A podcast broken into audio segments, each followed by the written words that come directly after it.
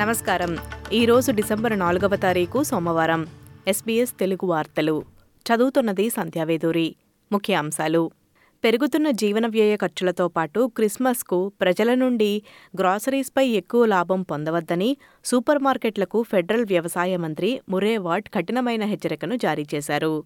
జీవన వ్యయ ఒత్తిళ్ళ మధ్య కోల్స్ మరియు వూల్వర్త్స్లు ధరల పెరుగుదలపై పార్లమెంటరీ కమిటీ విచారణను ఎదుర్కొంటున్న విషయంపై ఆయన ఈ వ్యాఖ్యలు చేశారు. ఈ వారంలో గ్రీన్స్ పార్టీ నేతృత్వంలో విచారణ ఏర్పాటు చేయనున్నారు. కిరాణా ధరలు మరియు పెద్ద లాభాల మార్జిన్లను పరిశీలిస్తూ రెండు ప్రధాన సూపర్ మార్కెట్లైన అయిన వూల్వర్ట్స్ మరియు కోల్స్ను విచారణకు పిలవనున్నారు. యమన్ హౌతీ గ్రూప్ నావికాదళం ఎర్ర సముద్రంలో యూనిటీ ఎక్స్ప్లోరర్ మరియు నంబర్ తొమ్మిది అనే రెండు నౌకలపై దాడి చేసిందని పేర్కొంది. పాలస్తీనా ప్రజలకు మద్దతుగా ఈ దాడులు జరిగాయని హౌతీ మిలిటరీ ప్రతినిధి బ్రిగేడియర్ యహ్వాసారీ చెప్పారు. వ్యయవృద్ధిని అరికట్టడానికి ప్రభుత్వం ఈ వారం జాతీయ మంత్రివర్గంలో జాతీయ వైకల్య బీమా పథకంలో సంస్కరణలపై చర్చించడానికి నాయకులు సన్నద్ధమవుతున్నారు.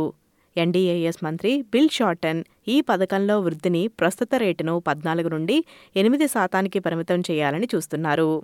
బలవంతపు వివాహాల్ని అరికట్టేందుకు లేదా ప్రమాదంలో ఉన్నవారికి మద్దతును అందించడానికి కొత్త ప్రోగ్రాం కోసం ఐదు సంవత్సరాలలో పన్నెండు పాయింట్ ఒకటి మిలియన్ డాలర్ల నిధులను ప్రకటించడాన్ని Australian Red Cross స్వాగతించింది.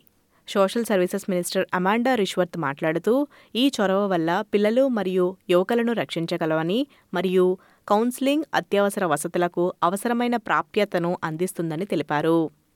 Victorian Labor MP Peta Murphy యాభై ఏళ్ళ వయసులో క్యాన్సర్తో సుదీర్ఘ పోరాటంలో మరణించారు.